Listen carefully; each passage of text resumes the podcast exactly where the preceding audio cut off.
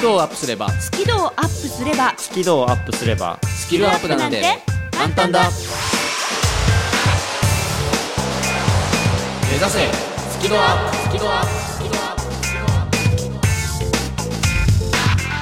プ。こんにちはビジネス数学の専門家深澤慎太郎です。まるっと空気をつかむ MC 丸山久美穂です。イングリッシュドクターの西澤ロイです。はいというわけで9月28日木曜日今週も始まりました。目指せスキドアップよろしくお願いいたします、今週もよろしくお願いしまはい、というわけでこの番組は英語が苦手数字嫌い人前でしゃべるの嫌というそんなね皆さんに向けて、まあそういった苦手意識こういうふうに改善していくととかこういうポイント好きになるといいんじゃないですかというここだけのスキルアップメソッドならぬスキドアップメソッドをご紹介しております。ですね。はい。いいコンセプトだね。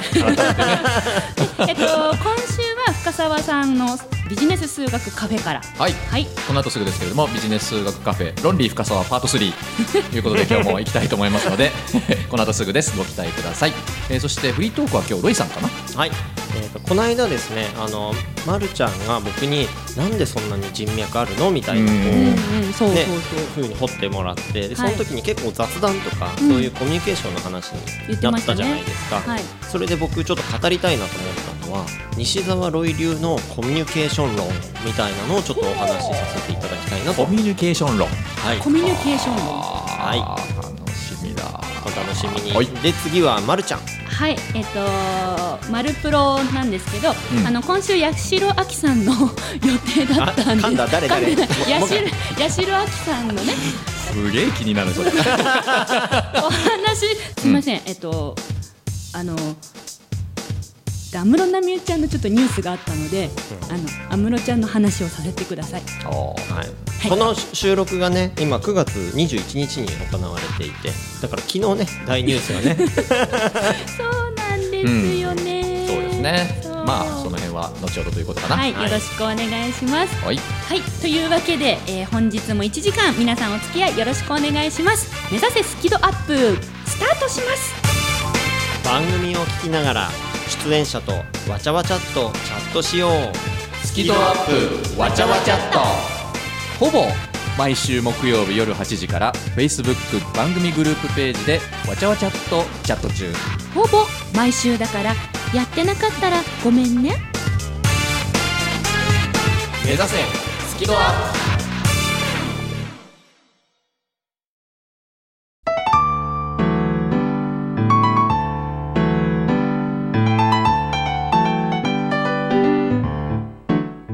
この番組は自宅がまるでスタジオのように楽器演奏を満喫できる賃貸住宅越野建設の音楽マンションで収録しています。音楽家音楽愛好家の皆様からのお問い合わせをお待ちしています。お客様専用フリーダイヤル0120-322-088 0120-322-088平日朝8時半から夕方5時半まで受け付けています。詳しくは音楽マンションで検索してください。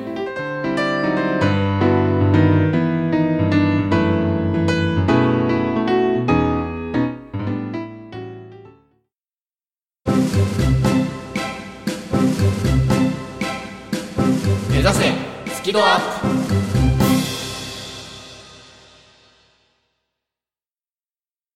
いやーちょっとねコミュニケーションについてねすげえ語りたくなっちゃったんだよね。ロイロイさんたまに語りたくなる時ありますよね。なんかね 何かをね、うん。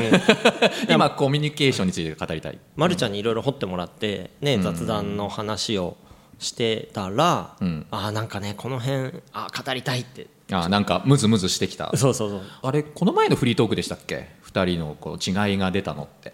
なんかこう確か僕の記憶だとその、まるちゃんはなんかこうちゃんと雑談とかしないとコミュニケーション取れないよね。あそうそうそう。遠慮しちゃうの。遠慮しちゃうの、ねそう遠慮しちゃうコミュニケーション取るとき遠慮しちゃうの。でもなんか一方でロイさんはいや俺雑談苦手だし。そう遠慮しないの遠慮涼しないしい顔で言うわけですよね。そうだから えっとねできないうんに近いから、ほう。そこを克服しようとはしてない感じ、で別にしなくていいんじゃんっていう感じで、うん。なんか非常に2人の違いが出てて、まあ、客観的に面白く参加してたんだけれども。私もすごい教えてねもらいましたよ、あのうん。頭にすごい残ってるのが、うん。その自分が遠慮すると相手も遠慮しちゃうじゃないっていうのがすっごい頭に残ってて、うん。ものすごいねなんかストンと落ちたんですよ自分の中に。うん。でね、あの人と話す時とか初めましての人と挨拶する時によし遠慮せずに頑張ってみようと思ってやってみてるわけ、うん。なんですけどなかなか 難しいですね。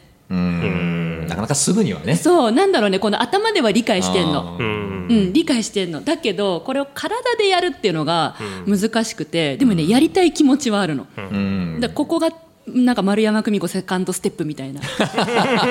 遠慮しい丸山久美子のセカンドステップみたいなそういう感じ。うん。はい。頑張ろう。頑張ってます。うん。今日はロイさんどんなところをテーマにあのコミュニケーションつってもなんかね、はい。いろいろあるじゃないですか。まあ、多くの人が多分雑談というものをするというか多分それが常識に入ると思っていて、雑談しないのはちょっと常識から外れてるかもしれないと思っていて、まあ、僕よく宇宙人と言われるわけで、うん。でコミュニケーションでよく言われることって男性的なコミュニケーションとこう女性的なコミュニケーションみたいな。よく聞きます。男性の女性のとか言うでしょ、ん。ん。脳みその違いがあるからってね。そうそう。で男はこう頭で考えて、うんうんでこう問題を解決しようとすると。ああそうそうそうそう。うわ誰かみたいだね。ね、誰かみたいでしょ、で逆に女性はその話をまず聞いてほしいと、うん、共感してほしいの。そうそう共感してほしい、でそれが一般的に言われていて、ん。でだから男と女のコミュニケーションってすごく、まあ、難しいというか、ん。そのねすれ違いやすいうんでしょ、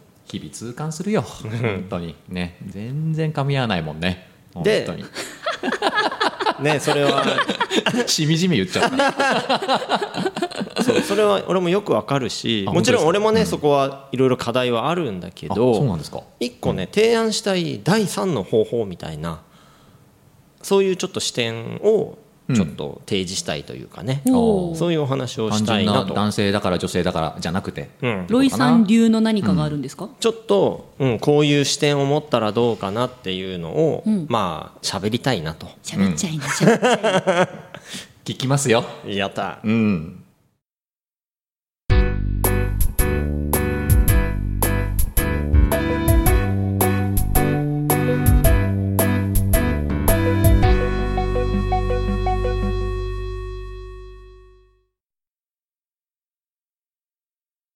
まあ男性の女性のみたいなざっくりしたこういう分け方があって、で俺結構ねその世の中を陰と陽で分けて見てるんだよね。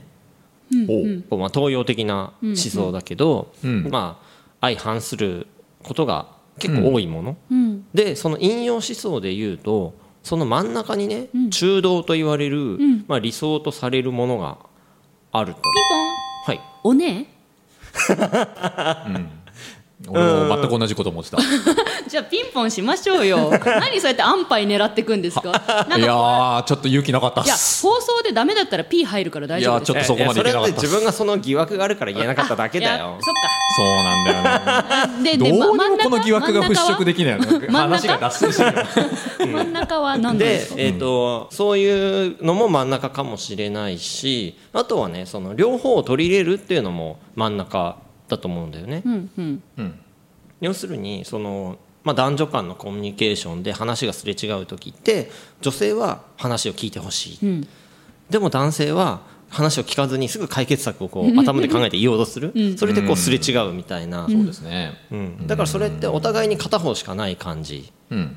なんだよね、うんそれを両方合わせる感じでうん。できたらいいのかなっていう考えが俺の中にあって、あ分かる分かるそでしたらいいですね。うん、で俺が具体的に例えばどうするかというと、俺はね共感してあげることは苦手というかあんまりできないから、でもねこう話を聞いて受け止めてあげるわけまず。聞いてあげるってこと？そう聞いてあげて、ん。受け止めてあげる、ん。でそうすると共感でなくても、結構いいというか、分かるだから例えば話してる相談する人が、例えばねこう泣いてる時に、俺まで共感して泣いちゃうと嫌みたいな、なんかね冷静に聞いてくれて助かったみたいに、わかる。ね、言ってくれる人もいるわけよ。あのね特に女子はうん。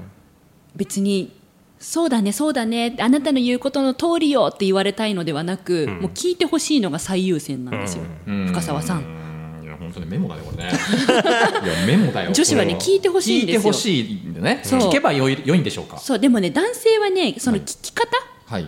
あのテレビ見ながら、こっち向かずに「うんうん」って言ってるのはそれ聞いてないっていうことなのね、うん。確かに確かに。目合わせて「うんうん。うん。あそう。へえうんうんうんうん」って言ってくれるだけで女性は安心して喋れます、質問これお二人に質問です。い今のまるちゃんがおっしゃったのは、共感とは違うんですか？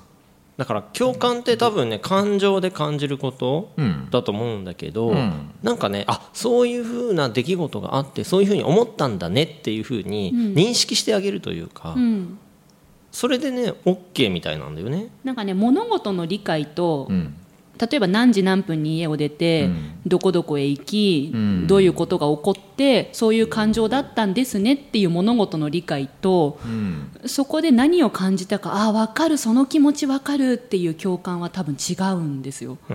そうそう。で例えばね、繊細な人に「分かる」って言うと「いやいや分かってない」って多分言われる。んだ分かる。その気持ちあなたに私の気持ちなんて分からないわって言う。うん、そうそう。めんどくさいね。だからだからね 分かるのは多分不可能だと思っといて俺はいいと思ってんの、うん、確かに、うん、だからあそういうふうに思ったんだねっていうのを受け止めてあげるだけで多分そうなんだねっていうだけ、おっしゃる通りすごい、うん、そう、うんですよ深澤さん。はい、私の話大体それでなんとかなるから。あ そうですそうですか？そうえそれそれでいいです。もうまあそうなんだねっていうあそれでいいです。それ大体なんとかなる。うん大体なんとかなる。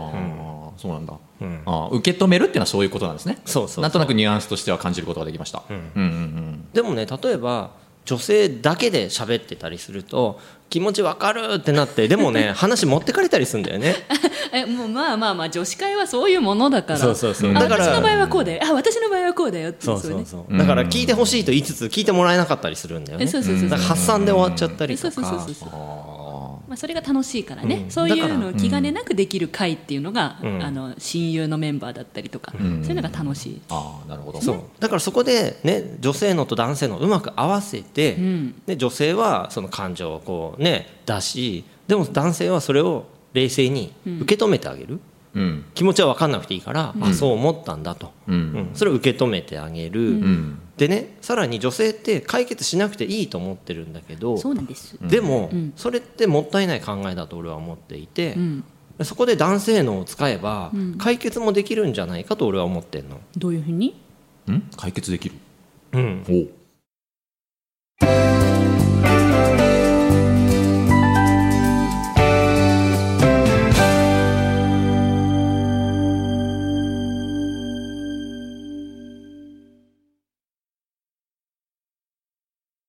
どういうふうに？どういうふうに？どういうふうに？ん？解決策も言ってあげるの？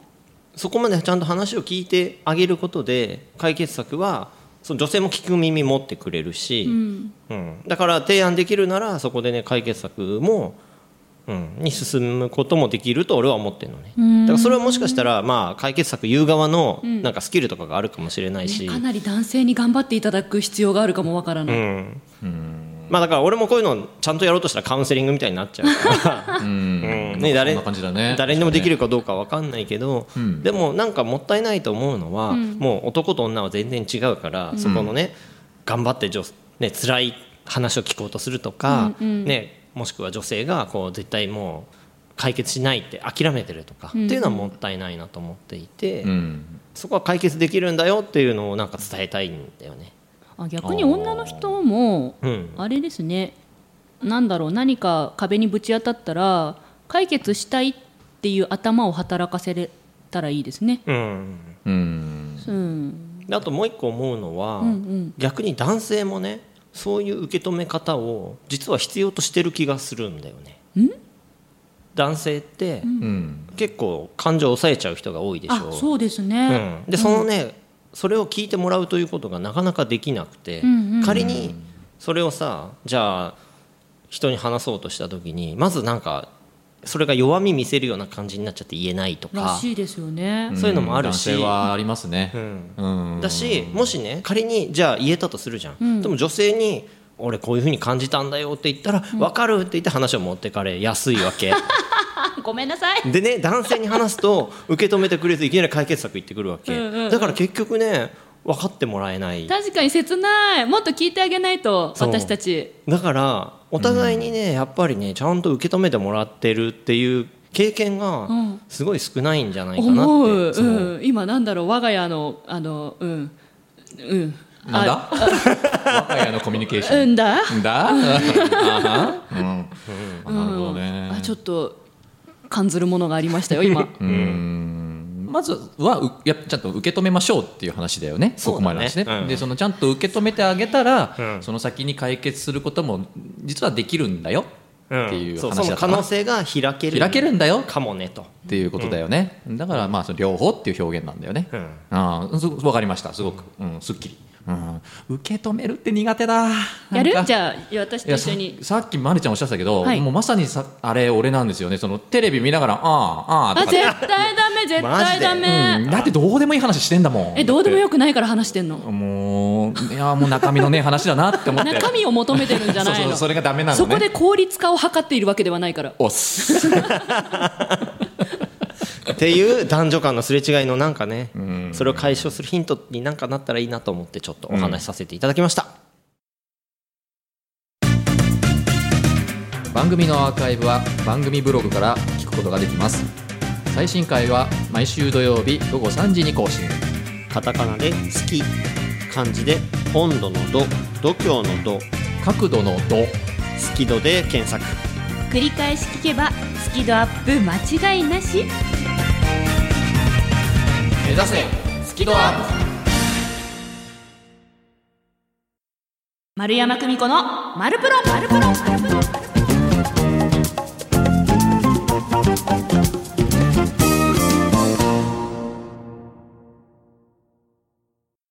はいというわけでちょっとあの今週は緊急企画で。うん。はい。ということですね。八代亜紀さんはすいません。ちょっとまた別の機会にすげえ気になる。お招きしますので少々お待ちください。はい。この収録は9月の21日はい、に行われています。うん。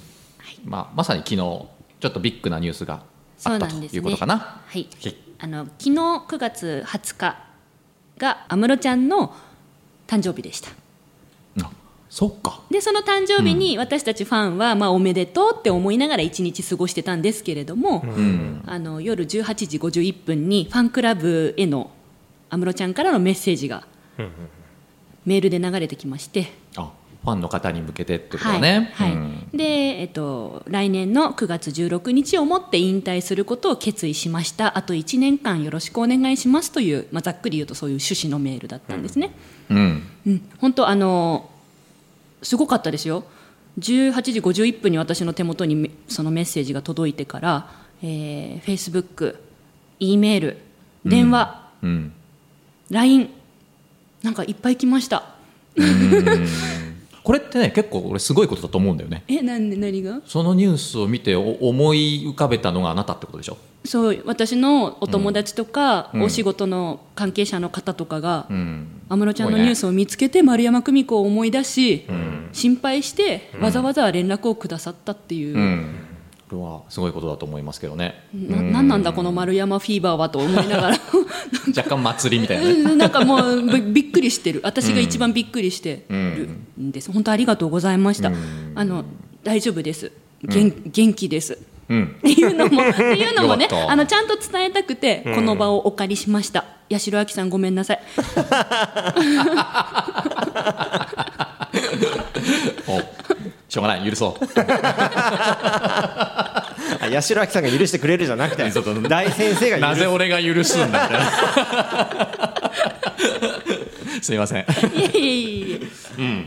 まあでも元気そうでよかったですね。はいありがとうございます、うん。なんかねみんなやっぱ心配してさ、まるちゃんのねなんか目標を失っていろいろこうね、多分心配して連絡してると思うんだけど実際こうどんな風なことを感じてるの？今？うん。うーんとあのやっぱ安室ちゃんが引退するっていうのは正直寂しいのはありますね、え毎年10回も15回もライブに足を運んで会いに行って、えっと、その度に元気をもらってたのでうん。やっぱ生身の安室ちゃんに会えないっていうのはすごい寂しくはあります。ただうん。ただえっとファンになってから今までもうもう何回も何回も安室ちゃんの本気を目の前で見させてもらってきたのでうん。なんかこんなに同じ人の本気をこんなに何回も見れる経験っていうのは人生でなかったなって思うんですよ。うんうん。うん、もうプロとしてのね本気の姿だよね。そうなので、うん。えっと、そこまでもう何十回も何百回もで DVD でも擦り切れるほど安室ちゃんは本気で毎回ライブをやってくれてたので、えーそれをこんな数見せていただいたから本当にありがとうって思ってます。なんかうん。うん。あとねすごいなって思って。ん？どういうこと？いやあの安室ちゃんが引退発表して悲しいんだけどなんか本当ありがとうって思ってる人の方が多いんだよね。私もだけど。やめないでやめないでじゃなくてああなるほどね。そうありがとう今まで本当にありがとうってあと1年よろしくお願いしますってみんなが言ってるから、うん。まあ、私もそういう気持ちなんですけどそれがすごいなっていうのをあの思いつつ自分と重ねた。うんどういうことだろう？そこ聞きたいですね。うん。これから11月に本が出る予定でいる私なんですけど、うん。うんとまあ、本が出るってことは全国の本屋さんに並ぶわけでで全国にいろんなイベントで行ける可能性もあって、そこで出会った人たちになんかこんなにありがとうって言ってもらえるのかなとかうん。なんかそういう仕事をしたいなって。うん思ったんですよ。ううん。ん、なんか全国に。本当は本が出たら安室ちゃんの全国ライブに合わせて全国で 仕事を入れてうん。ああ言ってたな。そう全部の,、あのライブを回っていきたかったけど、うん。まあ、それはできなくなっちゃうけどでもそれ全国の人たちになんかありがとうって言われる仕事が今の自分でできるのかなっていうのをすごい考えさせられて。そこまで考えさせられてしまう。安室ちゃんがすごいなってやっぱ最後の最後までね。なんかこうあこの人すごいなと思ってるんですね。うん。うん、泣いちゃった。もう。ダメだ。鼻水。私今日ティッシュ持ってこなかったんだよな んで持ってこないの？みたいな。なんかねなんかティッシュを持ち歩くっていう習慣がないのね。トイレットペーパーでなんとかなんじゃんとか思っちゃって。まあなんとかなるからな。でも鼻水にょんってなるかも。うんなるほどね。すごいな。すごいなって言葉がたくさん出てきたね。そうなんかもう本当すごい。だってさだってさ40歳の誕生日に、沖縄ライブ終わってすぐの誕生日ですよ、引退しますって言います普通。せめて1日ずらすとかさなんかすごい劇的な日に言ったなってなんかそういうのもかっこいい。うん。そうだねかっこいい。うんかっこいい。うん。もう一言で言うとリスペクトなんですか？そうですね。なんかこの人を好きになって本当に良かったって思いました、あー悲しいけどね。これはね言われたいよね。やっぱり寂しいけどね。そうなの。だからそういうふうに言われる人に慣れてるのかなってすごい思った。ああなるほどね。うん、なんかこう「マルプロ」を聞いて緊張しいな自分は悪くないんだって思いましたっていうね嬉しいメッセージとかいただけるようになってきてる今。なんかそのリスナーさんたちからうん。出会えてよかったですって思ってもらえるような人間になれてるかとかうん。なんかそういうのをすごい昨日の夜考えてましたね。うん。まあいっぱいいると思うけどね。だといいんだけど。出会えてよかったと思っている人は。うん。そういうのも全部あの私ライブに安室ちゃんのライブに行くたんびに安室ちゃんの本気を見せてもらってたから、人前でこんなに頑張るってこんなに美しいことなんだっていう元気をもらっていてそれを自分が人前に出る時に生かしてきたからお手本が安室ちゃんでよかったなって思ってます。うん。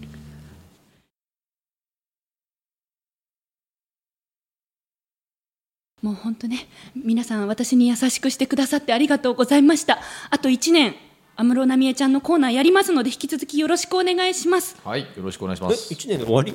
いやそれはまたちょっとおいおい考える、来年の9月16日までは安室奈美恵ちゃんのコーナーを全開ではい。全力でやらせていただきます。はい。というわけで本当あのみんな優しいなと思ったのでこの曲を安室奈美恵ちゃんで「A Walking the Park 聞いてもいいかな、はいじゃあ、はい。そのお手本っていう人が、まあ、直接はこれから会えなくなると。」うん。ごめん。鼻水にょんってなっちゃった、うん。はい、ニヨンって今ね リスナーの皆さん今ね鼻水がニヨン。すごい。今なんか10センチぐらいにょんってなりまして。ごめんなさいね。まあそういうお手本とこう、はいまあ事実上会え会うことはなくなるのかな、はい。そうですね。うーん。どどうなんですか？それって。僕はまだそういうこう機会がないんだけど、うん。柴咲コウさんね。多分ね。今現役で。どそうそうそう。いつか会えると思ってるから僕はね今のまるちゃんの状況がいいずれ来るのかもしれないけど、その会えなくなるとしてもな何も変わらないのか安室奈美恵さんってどういう存在なのかっていうのが少し変わるのかどうですか？あの今やっぱ好きは好きなんですよ。う、んまあ当然そうだよな。うん、だからその会えなくなったとしても好きなんだろうなっていうのは思っていてで全国に会いに行く目標があったんだけど、えっと違う夢ができて。おできました。違う夢ができました。安室ちゃんが立ったステージに私も立ちに行くっていうのが。お安室ちゃんもういないんだけどそこに。今まで安室ちゃんがライブで立ったステージに立って同じ景色を見る夢っていうのを作ろうと思って。うんうんうんうん全国の？そうそうそう。安室ちゃんがライブやった会場にね何かイベントでうん。立てるように、うん。でそこで来てくれた人出会った人たちにあ丸山久美子と出会えてよかったとか感じてもらえる仕事をできる人間になろうっていうのを夢に決めました。なんか安室ちゃんのこと好きじゃなかったらこんなこと考えなかったと思うからやっぱ好きになるっていうのはすごい夢をもらえるものなんだなって思ってます。うん。いやさすがスキードアップ的な、ね、コメントだったね今ね。ロイさんの今のコメントもスキドアップっぽくて素晴らしいよ。本当にね、なんだろうね、あの、すいませんね、なんかもう、鼻水出したり、涙出したり、なんかもう、上上言ったり、なんか申し訳、これ、音声的に大丈夫？拾えてるかな？もうそれはだってあなたの好きな人間だもの。あはい。なんじゃないですか？はい、もし、はい。あのちょっと聞きお聞き苦しかったらわちゃわちゃっとでロイさんと深澤さんが全部文字起こしして書いてくださるということにして。しないしない。いいねえよ。大丈夫。あなた MC だから。本当？届いてるかな？本当にねあのあれだよ。皆さんあの好きの先に夢ができるみたい。身をもって今分かりました。好きの先に夢ができる。うん。好きのずっとずっとずっと先に夢ができるみたい、ううん。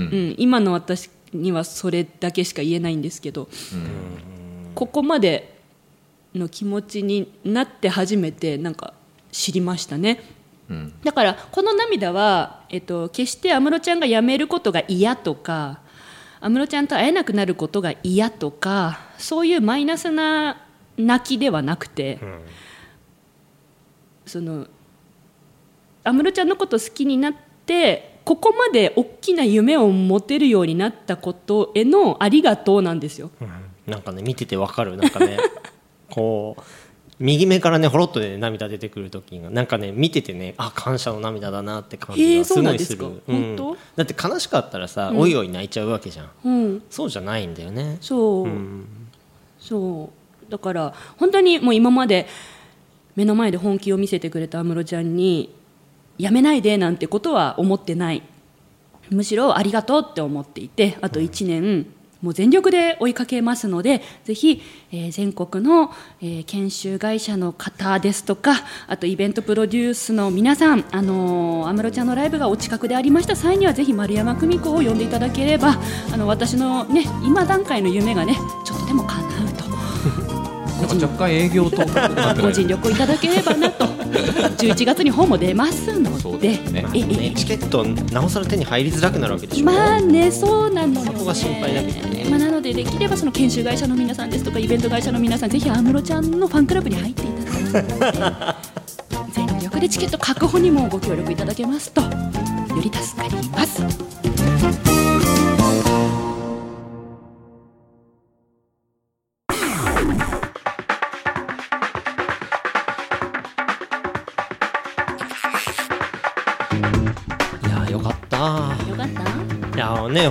まるちゃん大丈夫かなってすげえ心配してて。ご心配おかけしました。だから俺逆にねなんかね楽しみだなと思うのは、うん。だってもうこれからあと1年って決まっている、ん。その安室ちゃんのライブって多分見え方が変わってくるというか。そうなんですよでしょ？価値が価値が全然違うというか。そうなんですよ。ね奥さんなんだで安室ちゃんもさ常に全力だろうけど、ん。その上で何かがまた出てくるかもしれないし。そう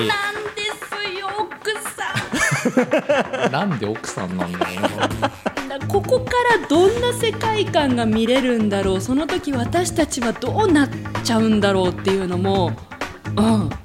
やっぱだから行かないと分かんないからライブは。うん。うんなのでちょっと皆さんぜひねご尽力いただいて 丸山久美子をぜひ安室ちゃんのライブ1回でも多く行けるように。はい。はいって言いましたね。はい。は い本当にあのいろいろとありがとうございました今日は。何が？なんか鼻水出たり泣いたりなんかほんと。まあいつものことだからね。いやーおかげさまでなんかスッとしました。ちゃんと受け止めましたよ、本当だ。これだね受け止めるっていうのはうねん、いやー勉強が足りねえな俺ちょっと音声聞いて深澤さんが受け止めてくれてるか私分析します。やめてよ。それやめてよ受け止めてそれやめてよ。受け止めてくれてましたよ。そうか。なそれ大丈夫かな、うん、やっぱほら私のね虜でしょ？え？うん。もちも優しいよちしち あそうだ。ああごめんなさい。あとね一個だけ言い忘れたことがあります。たえ何？えっとこの放送は、えっと、スマイル FM だと、えっと、本放送が9月28日、はい。うん、で再放送だと9月30日の土曜日に流れてますよね。うんそうです。あらやだ。9月30日土曜日。3時から5時。あらやだ。生放送。あらやだ。えそれならやってみようかな。あらやだ。私の番組。もうほんとすいません。おおもうこれはねもう,、い、もう言いなさい、は繰り返します、い、ちゃんと言いなさい。皆様9月30日土曜日。3時から5時。あ午後のね。3時から5時。うん。それならやってみようかな。スキドアップ入門編のね番組が流れますのでぜひお耳にかかりましょう。2時間生放送。うんそうだね。お耳にかかりましょう。お耳にかかりましょう。生で生で噛んでくれますとさあどうかな？でもねちょっとね泣くかもしんないのねもしかしたらまたね。あ安室ちゃんの曲かけて一人でうーとかなるかもしれないけど。まあまあそれもそれでよしとしましょう。まあまあまあ少しずつね。はい。はい。はい、ありがとうございます。というわけでね、来週はやし、あ、来週じゃない、また今度八代亜紀さんをお迎えしますので、お楽しみに。そんなまとめ方か。というわけで、お届けしたのは、ビジネス数学の専門家深澤慎太郎とまるっと空気をつかむ MC 丸山久美子と。イングリッシュドクター西澤ロイでしたせーの。目指せスキドアップ